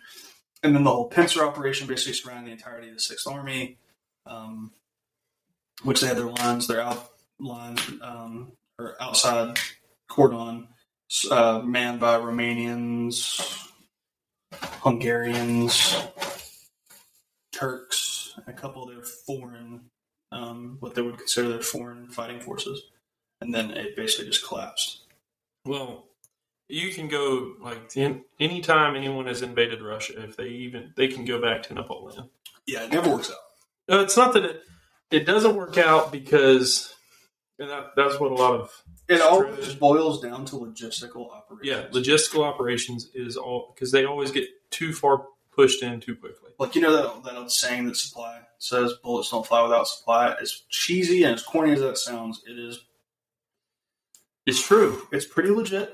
Like you know, I mean, yeah, if you don't have a successive successive supply line to your troops, yeah, that's what Blitzkrieg tactic didn't. Like it worked, but it didn't because the tanks would push so far forward. they'd get to where they basically ran out of fuel, waited for everybody else to come up, fuel up, and then basically rinse and repeat. And it's great if you're if your supply lines can keep up. yes, and Like that that was the problem. So that was the, the problem with Napoleon whenever he invaded Russia, and that was the problem with the Germans whenever they invaded Russia. They both didn't take they did not into take the account the consideration the con- the consideration and the account of gas, bullets, food. Yep. That was like, yeah, Napoleon didn't have gas, but they still had horses. Yep. All right. They needed time for their horses to recoup. Yep. He did not take that into account one bit. He kept driving his troops further and further and further into Russia because he was trying to get to Moscow. Yep. Which, if you think about it, it's not that far into Russia. Like, during that time, it's only, what, 200 miles maybe? yeah. 180, 200, somewhere in there. But they were, the Russians would just keep dropping their lines back, especially during Napoleon's time. and They would, destroying everything. and in Along the success, yeah, they would destroy everything in succession along the way. Scorched earth all the way back to Moscow. And Moscow was literally the, the whole line. Same Yeah. thing with the Germans. Yeah. It's no different. Yeah. They would just drive back until Suck them in. until they knew that their supply lines were so Far Thin. removed. yeah yeah. But even then, like we can sit there and say that, but at the time, like Germany was kicking Russia's ass. yeah I mean, they were kicking them up and down. But you got to think the Russians wanted them to do that. That was the that's what a lot of people in stratagems don't understand. Like Joseph Stalin was an excellent strategy. He's a terrible guy, Yeah. excellent strategist. All right, because he understood that if he could stretch a forces a force out so thin and along so many lines, Mhm. like he knew once Germany pushed into the west, he was fighting on two fronts because he still hadn't finished the Battle of Berlin. They were, they were still doing air raids, and so they were still pushing past. Or they were still pushing France out and doing air raids once they established France is their conglomerate, I guess. And so, whenever you're splitting your forces in two like that, they know that there's not going to be enough logistical logistical support if they can get them stretched out. And if you think of it at the time, there was really, it was kind of almost a three front. Because you had Western Europe, Eastern Europe, Africa. So, Well, Africa was and even after, Africa didn't really heat up to 43. 43 was when 42, 43. Like, Battle of Tunisia and stuff like that. yeah. And then once we, once the Germans got pushed out of uh, Africa, then Italy happened. Yeah, they lost Italy. Yeah. Well, the people, people turned on uh, Mussolini. Mussolini. Yeah. So, Which hearts and minds, people. Yeah. Hearts and minds. Um, but that was the that was the thing that that was the thing the Germans were The Germans- freaking hearts minds operations. Well The, Ru- but the Russians, video Yeah, propaganda missions. and the Russians did the same thing. There were so many. It's very people. get it either misconstrued or they forget about it. But a lot of the people, once the Germans were uh, basically retreating from Russia, a lot of the people in those countries, like Ukraine, Belarus, um, Estonia, Poland, um, a lot of those places, Finland especially, a lot of those places that were welcoming to the Germans whenever they got pushed back, they were fleeing with the Germans because they did not want the red wave to come in at all. because they knew if they if the Russians found out that X amount of people they you know they helped the Germans during the war, then it was basically a death sentence. But My great grandmother is a perfect example of that. When the Germans left Czechoslovakia in 1945, she fled because both her brothers were in the um, German military. Um, they fled. She met my grandfather in France, or my great grandfather in France. But like she knew, she grew up knowing that communism was bad, and at the time that they were taught that fascism was perfect. Like her parents both said that they, her, I think her parents committed suicide, but they said that they didn't want to live in a world without fascism. So and they definitely didn't want to live in a world of communism. So she fled and met my great grandfather, and then came to came to America after my grandfather was born in Munich. So, like there, that was just that was the public opinion that communism that ain't it, son. well, even in today's world, like communism is still Communism is like the end end all thing. be all of don't do. Yeah. Um, but I mean, obviously, with public opinion and lack of history, proper history, Yeah. um, you learn that there's still plenty of communist groups in America today. So, anyways, off of communism, back on to Yeah, were stratagems. hammering on communism. Yeah, well, we don't like communism. Needless to say, Yeah, you can't tell. we don't like communism. We're anti-communists over here. Um, but anywho, um, back to you know great strategies that were used. We'll we'll just use World War II as an example. Yeah, we'll go. We'll, we'll stop harping on the bad things, the bad operations. We'll go more. We'll go in more good operations. So, whenever you textbook island hopping was never a thing until the forties. Love island hopping Yeah. campaigns. Island hopping campaigns was not a thing until World War II. yeah, So whenever you know Japan attacked America Pearl Harbor, they opened up a whole can of worms that they couldn't close. then the Battle of Midway, they're like, "Oh, we can destroy the Pacific Fleet Well, and the carriers." And they're like, "Oh, Well, another psych. another great deception tactic that oh yeah, that Nimitz Perfect. used was he he was feeding the the Japanese analysts bad intel. Yep. Um, I can't remember what his name was, but he was a great intelligence officer. The head yeah, yeah." naval intelligence officer during during not just during Pearl Harbor, but also he was the one that warned them that Pearl Harbor was going to Yeah. happen. Um, but I cannot remember what his name is. But anywho, they'd cracked the Japanese Code. cipher, Yeah. and well, some of it they hadn't cracked all of it, but they could intercept certain messages, and they were getting a reoccurring theme. theme, which was what was it V something. I can't remember what the code name the Japanese used, but they, but Admiral Yamamoto, his brainchild was the Battle of Midway, and his entire operation there was to destroy all of The, what was remaining of the Pacific? what was remaining of the Pacific Fleet, and also to create a stepping stone for Japan to attack homeland United States, Yeah. i.e., California, Washington, Oregon. Oregon, all those western state coasts. And at the time, we were severely underpowered. Like as much as we can be patriotic, we we don't understand how shorthanded we were until you really start looking at the stats on how much we did lose. Yeah. But if we didn't lose any carriers though. no, we if we had lost us. if we'd lost the carrier groups, we would have definitely been crushed. We would have had no way to bounce back.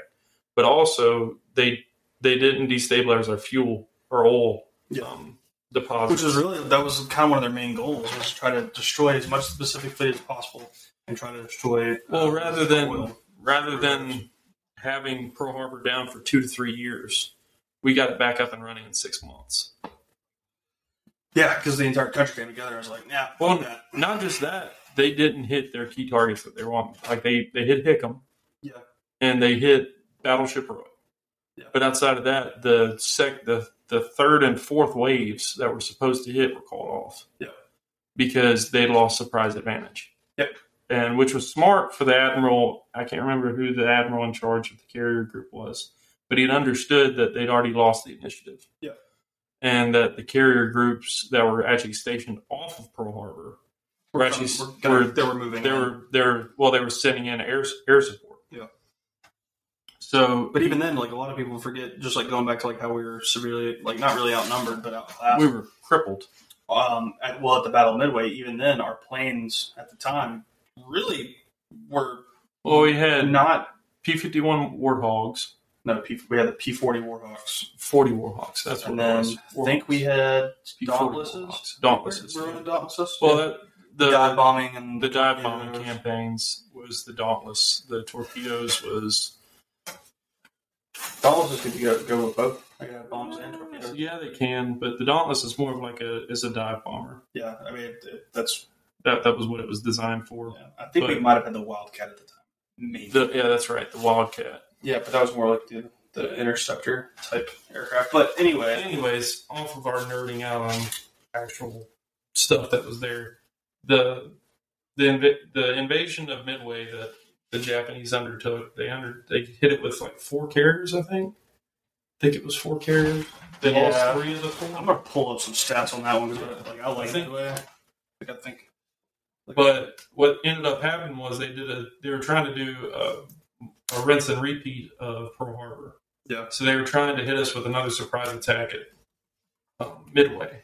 Well, we'd already intercepted that they were that they were coming. So we had stationed an, our entire carrier groups, everything we could muster, right off the coast, like 300, 200 miles off the coast of Midway.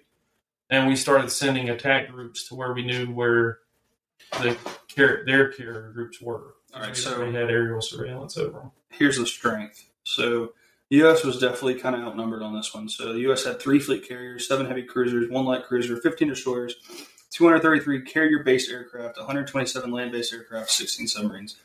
Whereas the Japanese had one. fir- They had the first carrier strike force. So four carriers, two That's right. battleships, two heavy cruisers, one light cruiser, 12 destroyers, 248 carrier-based aircraft, 16 float planes, uh, 13 submarines. The their support force for their invasion they had four heavy cruisers, two destroyers, 12 float planes. Um, and then the casualties and losses. One one of our carriers was sunk. One Yeah, destroyer was sunk. Yorktown. Was sunk. 150 aircraft destroyed, 307 killed. Um, and then the Japanese lost four carriers, one Yeah. heavy cruiser sunk, one heavy cruiser damaged, two destroyers, 248 aircraft destroyed, 3,057 killed, 37 captured. Well, the thing is behind it was we were drawing in their carriers. That's what we wanted. We wanted. We knew it was a. It was literally a, a run for the carriers to see who could take out air superiority in the Pacific. Yep. So we knew if we could draw in their carriers, we could literally level the playing field on uh, sea power. Because we, I think we'd only had we had the Enterprise, the Yorktown, which were sister ships, Yep. and then we had um, what was Halsey's? Admiral Halsey's, I cannot remember. Because Halsey went down with shingles before this battle. I think he was going to be on the Hornet. It was the Hornet. That's what. That's right. It was the Hornet. The Yorktown and the Enterprise were our three, and um, we lost the Yorktown. They eventually made you know the Yorktown two, which is what's sitting in Charleston Bay right now. Yep. Um, after this, Yeah, because they rebuilt it like right after. Well, Because what ended up happening was was the Yorktown during the Battle of Guadalcanal, the Yorktown took a bombing, took a dive bombing run, and ended up getting a hole so big in her deck that it was in dry dock like three weeks before the Battle of Midway. Yep. And Nimitz literally came in and said, "I need this ship ready in like 48 hours." So I think they were patching it with plywood. I think they patched patched the the deck holes with, which eventually it led to the reason why it was sunk because it wasn't structurally sound. Because what ended up taking it out was, I think, a torpedo run that that the Akagi had sent. So the main carriers there, I think, on the Japanese side was the Akagi. Um, hold on. I had it pulled up. Well, the thing was, they scuttled. They scuttled the New York Yorktown. Yeah, they scuttled it because it was not seaworthy after the torpedo attack. Yeah. Um, they had no choice, just like they scuttled the Akagi, because the Japanese had.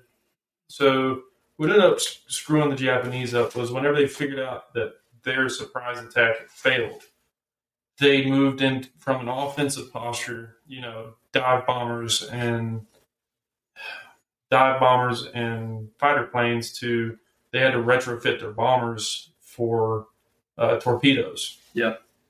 So what ended up happening was the the admiral that gave the order to to change everything over, he didn't understand they were about to receive attacks of their own, and they had repelled. I think they were they had repelled the first wave of bombers we'd sent them. Yeah, you know we used B 17s? Mhm. Like, take, they took off from Midway and bombed, uh, wasn't the Akagi, but I can't remember which aircraft carrier it was, but I'll tell you here in a second. Let's see here. Uh. Akagi, the Kaga, the Soryu, and the the Soryu and the and the Hiryu was the four. Everyone knows of the Akagi because of the movie, but the di- the Dauntless dive bombers were the big key yeah, they had those, had the Devastators and they had the Avengers. Yep. The Devastators were the torpedo. torpedo. Yeah, I knew that the Dauntless was more of a striker uh, dive bomb. God, oh, it's such a beautiful aircraft. It's just such a beautiful aircraft. But um, needless to say, we ended up really leveling the playing field, which led to the island hopping campaigns, which was the original part of where we were going. So we'd already had the Battle of Guadalcanal Yeah, by then. 42. yeah, early forty two, and so the the head the head shed Nimitz and Spruance. Spruitz. That's right. There's Nimitz, Spruance, uh, Fletcher, and Halsey. They devised what is known today as why the Marines are so iconic and what they're known for island hopping. So their island hopping campaigns was to get air bases that were close to Japan. So they would hop on islands. Basically, kind of like it was almost like a trail Yeah, leading up mm. to Okinawa. from Guadalcanal all the way to Okinawa, you you you can see an entire campaign. You know, Iwo Jima, everyone knows of that one. Um, of just little jump campaigns to get to the Japanese mainland, which had never been invaded, mind you. So this is where you know you weren't in a in a case in point of you're not going to win hearts and minds is the Japanese is the Japanese front of World War II. Yeah, there was no way you could you could get their mind because they were in war in a warrior mentality that if you didn't die in combat, you committed suicide. Yeah, and that and Emperor was God. Yep, and and the emperor was the guy. Think of it as like trying to invade North Korea of today. It it's not you're you're not going to win their hearts and minds because they're so brainwashed. Yep. Because of how how they've been raised and nurtured for the past I don't know sixty years. So Midway happened in 42. Yep, it was like then months later, spanning from August 42 to February 43, the two countries would be enrolled in the Guadalcanal campaign in the British Solomon Islands. yep the Solomon Island campaigns. Uh, I'm trying to actually pull up a list of all of them because there was There was a hell of a lot. There was a whole lot. Because then you had Peleliu. Let's see. Let's see here. Jeez, I just want to look at a timeline. So they have the Solomons, New Guinea, Tar- Tarawa, Saipan, Philippines, Guam, Leyte Gulf, which was another big um, naval. Well, the battle. Of the Coral Sea was Yeah. a big one. Then, Um, then the Battle of Midway. Yeah, and then you had Iwo Jima, Okinawa, Peleliu. I mean, there's just there's a lot going on at the time, and and what I think I'm pretty sure I just butchered the shit out of that name. oh, Tarawa. Yeah, Tarawa and the Gilbert Islands. That was a big battle. The Bonin Islands, Mary, Mariana Islands, the Palau Islands, Caroline Islands, Marshall Islands, um, was the big one. And then once we got to Okinawa after the Bonin Islands was the was where when we started dropping nukes for the first time in all of world history. Yeah. yeah, not a not a great time for us, I guess. But um, during, I mean, the New Guinea and the Dutch East Indies, the Philippine island hopping campaigns, um, the Mariana Islands was the one that everyone kind of that was Guam, you know, Saipan, and then the Bonin Island was Iwo Jima, the famous Battle of Iwo Jima. Yep. Um, there was just a, there was so much going on in the Pacific at one time. Because then you can go into the British and Burma, Well, and that's- Singapore, that's why if you look at Malaysia, if you look at the mid, Vietnam. why the Battle of Midway was so impactful on American American strategy in the wet in the the Pacific. in the Pacific It is basically opened the door for them to basically go from island to island. And because we took out their air power. There was no way they could stretch the remaining amount of carriers out to yeah, because then they just started relying on land based aircraft. And if you take out the airfield, then you're land based aircraft. which is why we started taking out aircraft, uh, air airfields. Which that's what Tar- Taro was, Iwo Jima was, Wake Island was, Guadalcanal, Guadalcanal, Guam. uh, Peleliu. Yeah, Peleliu had one. Peleliu was some rough fighting too. I mean, if you ever want to see like a modern day rendition of it, look at the series The Pacific. They have a whole couple episodes on Peleliu, and it was just rough, miserable. rough. But essentially, when like island hopping campaigns had never been a thing because we'd never fought in that side of the world before. Like we had, you know, I think the Philippines a little bit, Hong Kong. Hong Kong, yeah, Yeah, but we never done anything on we'd that never scale. on that scale where we had to take. So we had no support from China because at the time China was embroiled in a civil war. Yep. Which so China, half of China was actually controlled by the Japanese. Yep. Which is why if anyone has ever heard of Shanghai. Yeah, which if anybody. Peking, Yeah, the master at Peking. hmm um, But we'd also help the, the Chinese, the Flying Tigers. yeah, and There. we we definitely gave a bunch of some, P-40s and we'd send them some support, but the thing is, is that China turned out what it is today because of this war. I mean, it Brought about the communists, yeah. Well, no communist Russia happened in like 1918. yeah, because they dropped out of World War One. Oh. Whew. well, they dropped out of World War One because the Tsars were being killed by Lenin. So Yeah, yeah, yeah. Lenin and his supporters kind of whack, whacking czar heads off the whole time. They didn't really care about World War One. But anywho, um, what eventually ended up happening was was after this great idea of island hopping, which was strategically great, but terrible for morale. If you look at Marine, like there were some Marines that actually made it back from a lot of these, like like Iwo Jima, Palau, um, who was another one? Saipan was a good one. Tarawa. If you if you look at these Marines that actually made it back off of these, it it was fighting an enemy that didn't quit. Yeah, at least Which is the, the Germans would surrender and the Japanese wouldn't.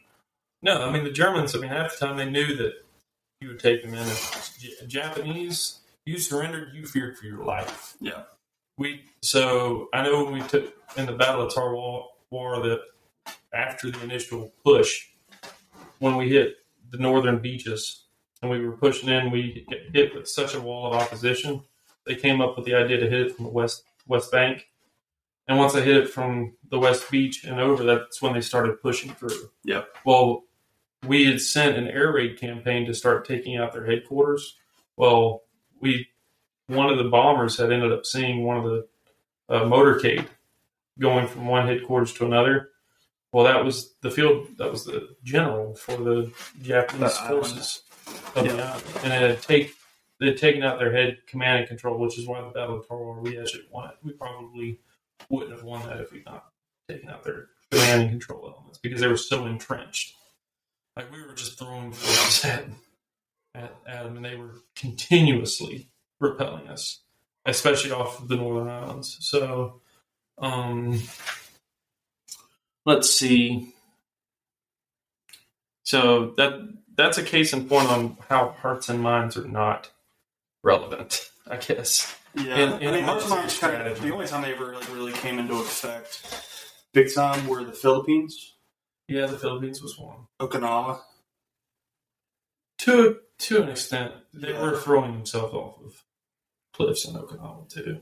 Yeah, Um, which is but there were like there for the Pacific theater of operations. There was no, it was- it was really a scorched scorched earth earth policy. because it, you also got to think about it from the from the from the command and control aspect and the the boots on the ground aspect. Like they had Pearl Harbor, which they lost a lot of people. Midway just still lost a decent amount of people, three thousand sunk a carrier. Um, Guadalcanal. Uh, let's see. Then the Guadalcanal was a bloodbath. the Bataan, the Bataan Death March. Bataan Death March. which was I, I think a big a big reason why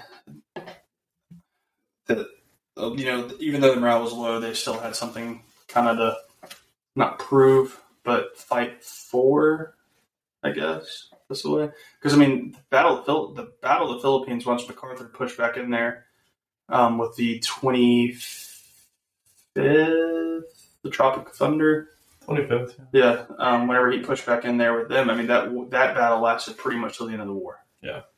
trying to push them out of Manila. I mean, heck, they were there. There was still pockets fighting in like forty seven. yeah, I mean that.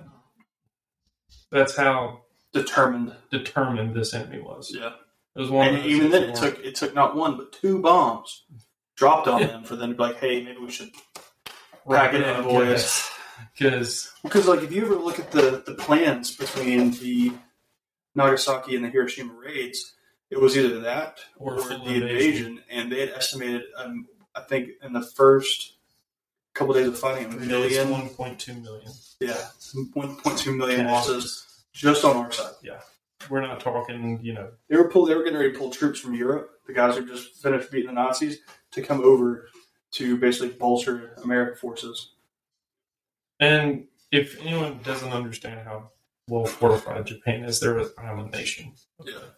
They they have nothing but fortifications on every coast. Back then, Yeah, I mean, it was it would- it would have made Normandy look like a cakewalk. yeah, Like, do you think the Germans fortified their crap in Normandy? No, they'd only been there a couple of years. These people had lived there for centuries. Yeah. prepping for for a an invasion. Yeah.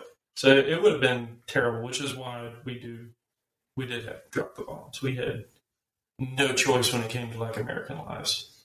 yeah. Because I mean, I don't think I think at that point even the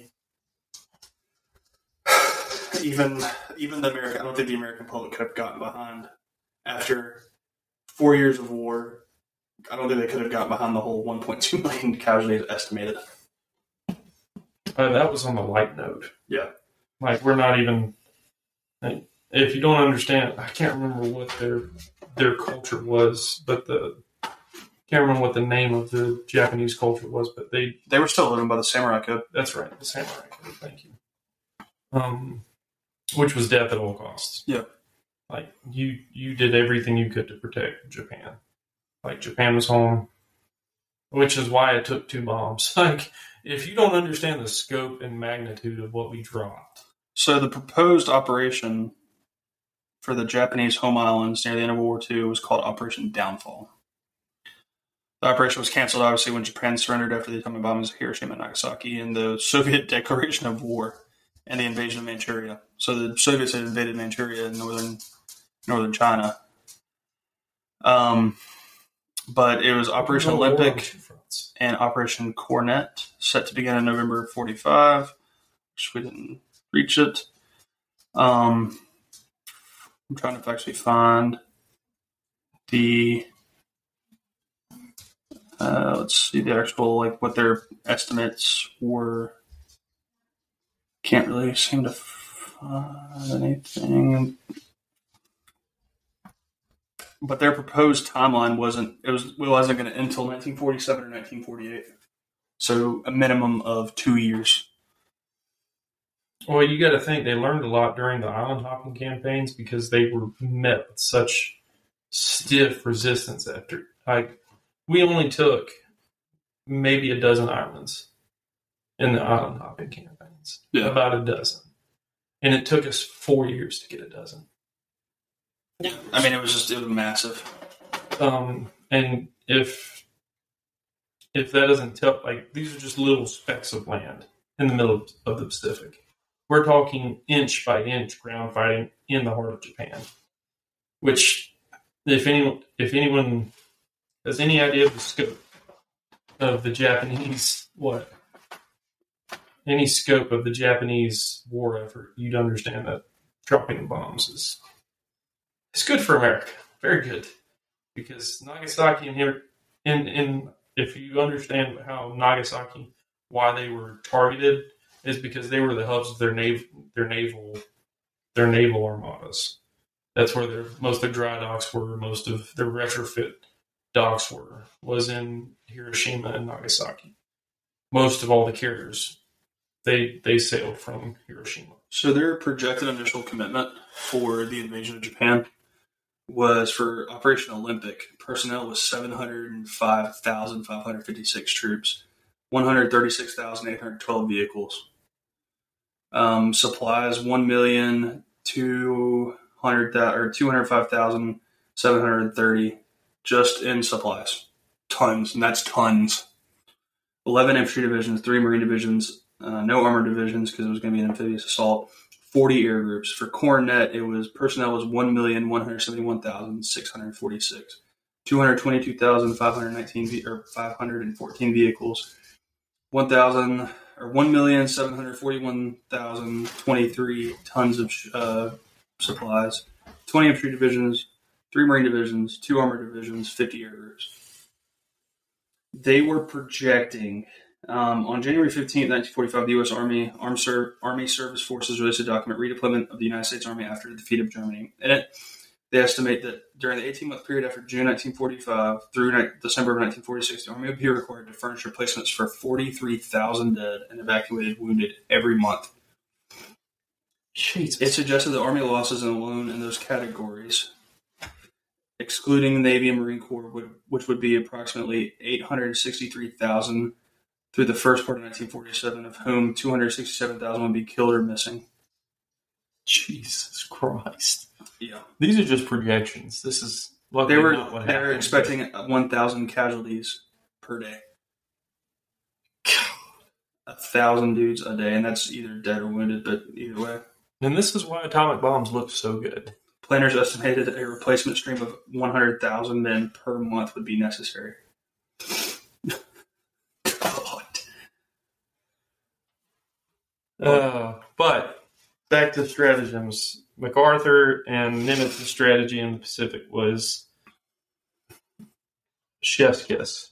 Yeah. Because the way that they handled each island, they handled each island differently based on how it was fortified. Um, they knew how to allocate resources, which was which So was the key. Operational environment briefs, OE briefs. Yeah, OE briefs are the ticket. That, that's definitely what helped a lot of Because even then a lot of the recon. Well, the great thing is we sent out we could send out numerous reconnaissance planes thanks to our carriers. Yeah. So we would we would literally scout each target months in advance before each each attack, and which is also why the the uh, the the planning the for planning for um, Operation Downfall was such was was so laid out because we'd already from Okinawa we'd already taken as much reconnaissance as we could to understand the mass and fortification of the Japanese. Yeah, because we're, they were estimating we were going to fight a Japanese force of 300,000 men. That's it. That doesn't account for the civilian population. Yeah, that's the thing. We'd be fighting a ground war with civilians. Yeah. Because by then it would be every every civilian's a rifleman. Yeah. Mentality. Because that's just how they were. Yeah. You'd be fighting children. Yeah, because I mean, they believe that Emperor was God. Mm-hmm. Like you'd be fighting ch- children. Which, if you don't understand that mentality, that will screw you up. Yeah, Definitely. Talk to some of the vets from Iraq. Afghanistan and Iraq wars, Just pay up RPGs and AKs, man. or them being donk or mules for Bombs explosives. and yeah. I mean, that was that was a big thing. Yeah. Which, looking back on it, like from a strategic standpoint, on why we dropped Two massive two massive atomic bombs. atomic bombs was because it was either them or us, and they only had three hundred thousand on the line, but we were set to lose one point two million. Yeah. Like it, it was no no brainer on having to use them. Now in today's world, you couldn't really do that because everyone has that power now Yeah. then everyone's just going to start chucking atomics at every or nukes at everything, Yep. and the world wouldn't be here. So, needless to say, for stratagems and case in points for how how to understand your enemy, Chester Nimitz and Douglas MacArthur were definitely the two top tier. And Pat, I mean, if you want to go back to the eastern or the western front on the European side, Patton did. Patton and Eisenhower. Yeah, they did understand their enemy great. Yep. Now, the ones that wouldn't, Montgomery definitely didn't understand. really, any Brit. Yeah. I hate, I hate to throw the Brits under the bus for, you know, World War II, but I mean, if they if they could actually run a decent military campaign, they wouldn't have gotten forced from Dunkirk. Like that was a completely botched Yeah. withdrawal. Even the evacuation plan was terrible. Yeah, it was a botched withdrawal. I mean, they didn't have the manpower, or the ships, or anything to. They were calling in civilian, um, like sh- uh, fishing ships to come pull. Yeah, fishing trawlers to come pull soldiers out. Yep. Then you have men waiting in water, waiting, wet, nasty, all while Stukas All and while maybe one of Stukas the are like doing straight straight runs. runs. Like key points on blunders. Dunkirk. Dunkirk's definitely another blunder of World War II. Like you, it was mix, it was mix and match on everything, but the whole key was was who understood the enemy the most. It was a blunder on the German side though, Most definitely a blunder as well, because I think which is it was how they could pull out if they were. von Manstein, I think, was the commander of the armed forces at the time. Uh, not the armed forces, but he was commander of the army, the Wehrmacht. Mm-hmm. So he wanted to push the he wanted to push the German army in and basically destroy what was left of that marine of that British expeditionary unit. But Goering, leader of the Luftwaffe, wanted to demonstrate his air power and how it could basically do the job of the infantry.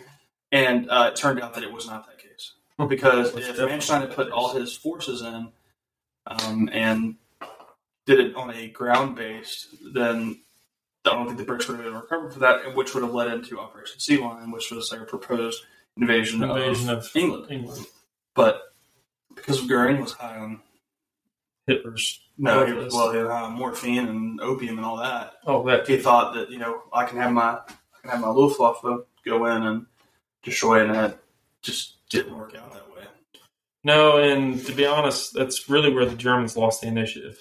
Because once they took France, I mean they they just kept sending bombers into Berlin, not not hitting relative targets, and they're just fortifying. They literally fortified all of London to where once they could build their forces back, once they got their Spitfires back under, because whenever the first initial battle of Berlin, Germans had a, or I'm sorry, Britain. Mom, too, too many bees, and it's getting late, so my my brain is keeping up with my mouth. initial part of Yeah, the initial part of the Battle of Br- Britain, Britain. Britain is was great for the Germans because they had the Brits outnumbered three to one.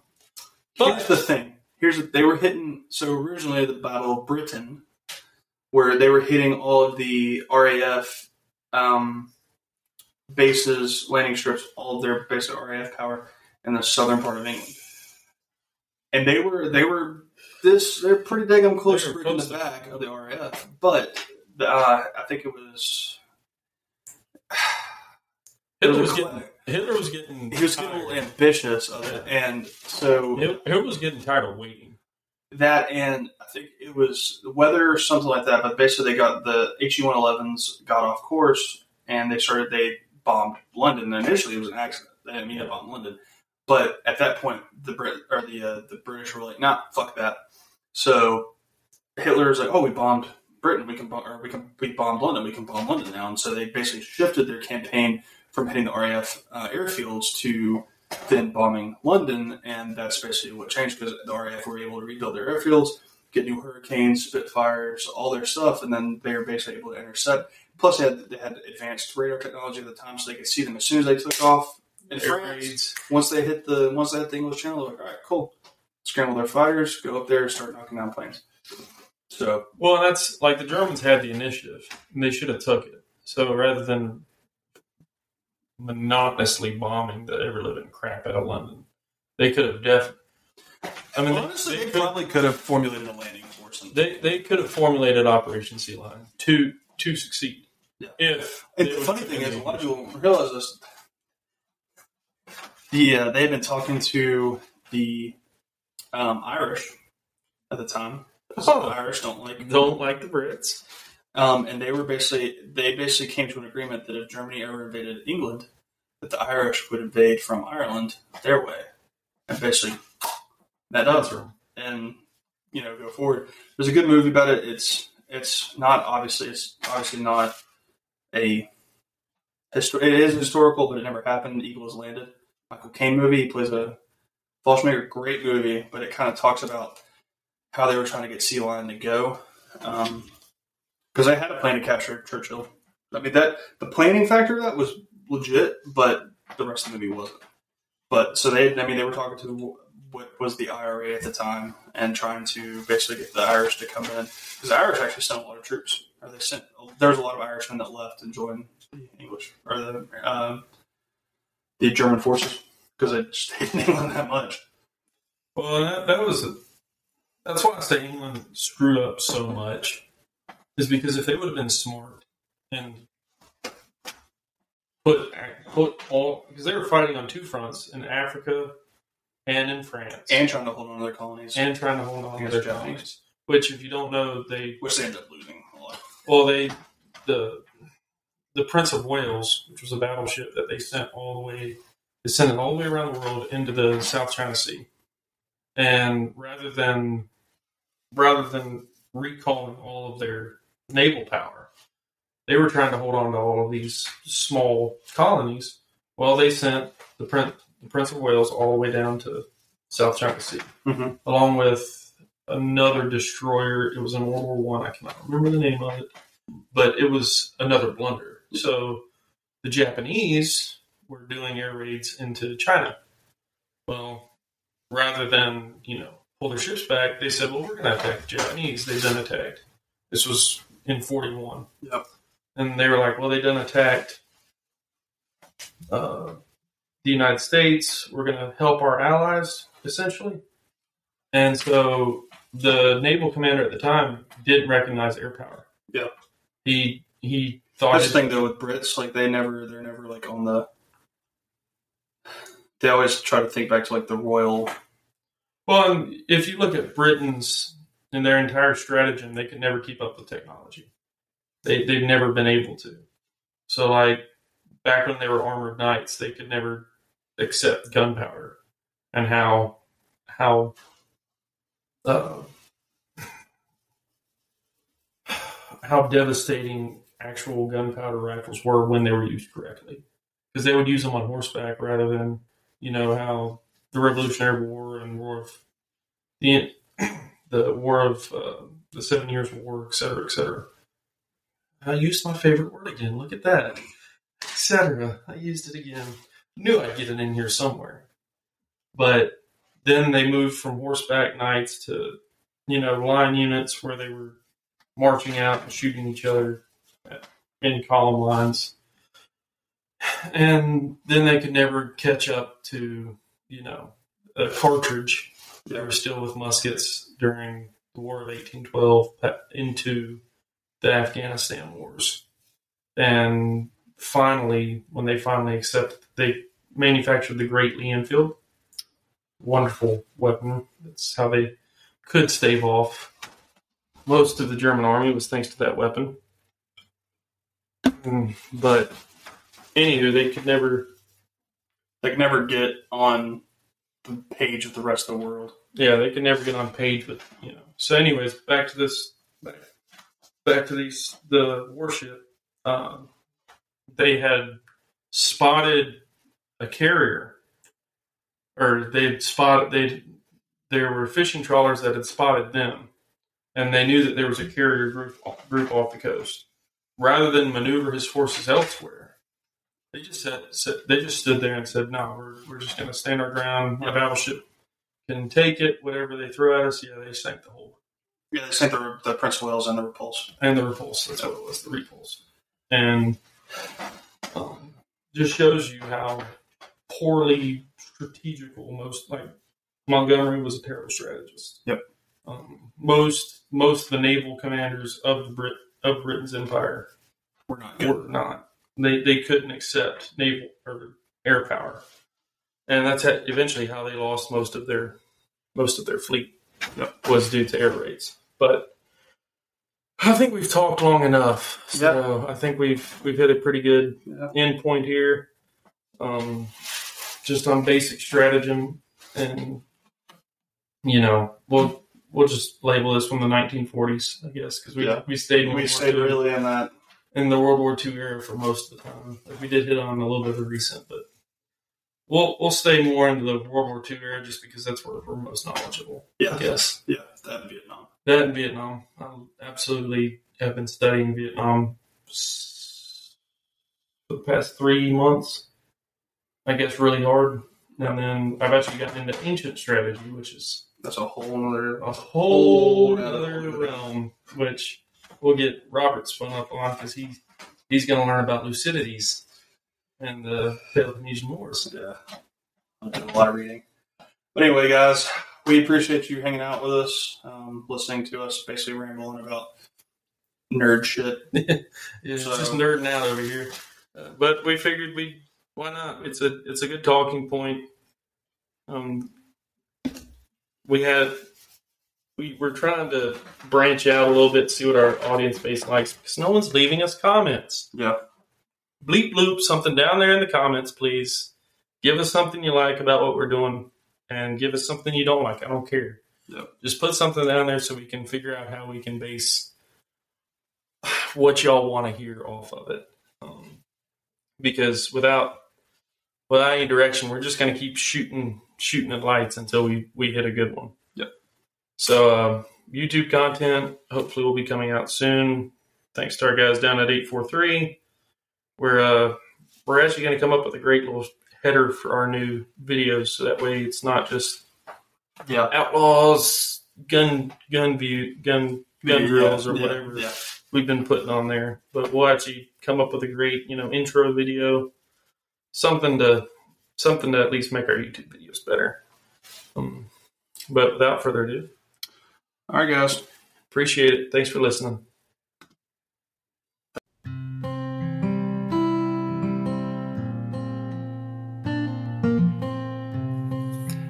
Thank you for listening to the Outlaw Podcast today. Remember, like, subscribe, and share. If you enjoyed what you heard, leave a comment. It helps us. Also, we're open to taking any um, any topics. Just give us some time to do some research. And once again, we will release episodes once a week uh, if you enjoy.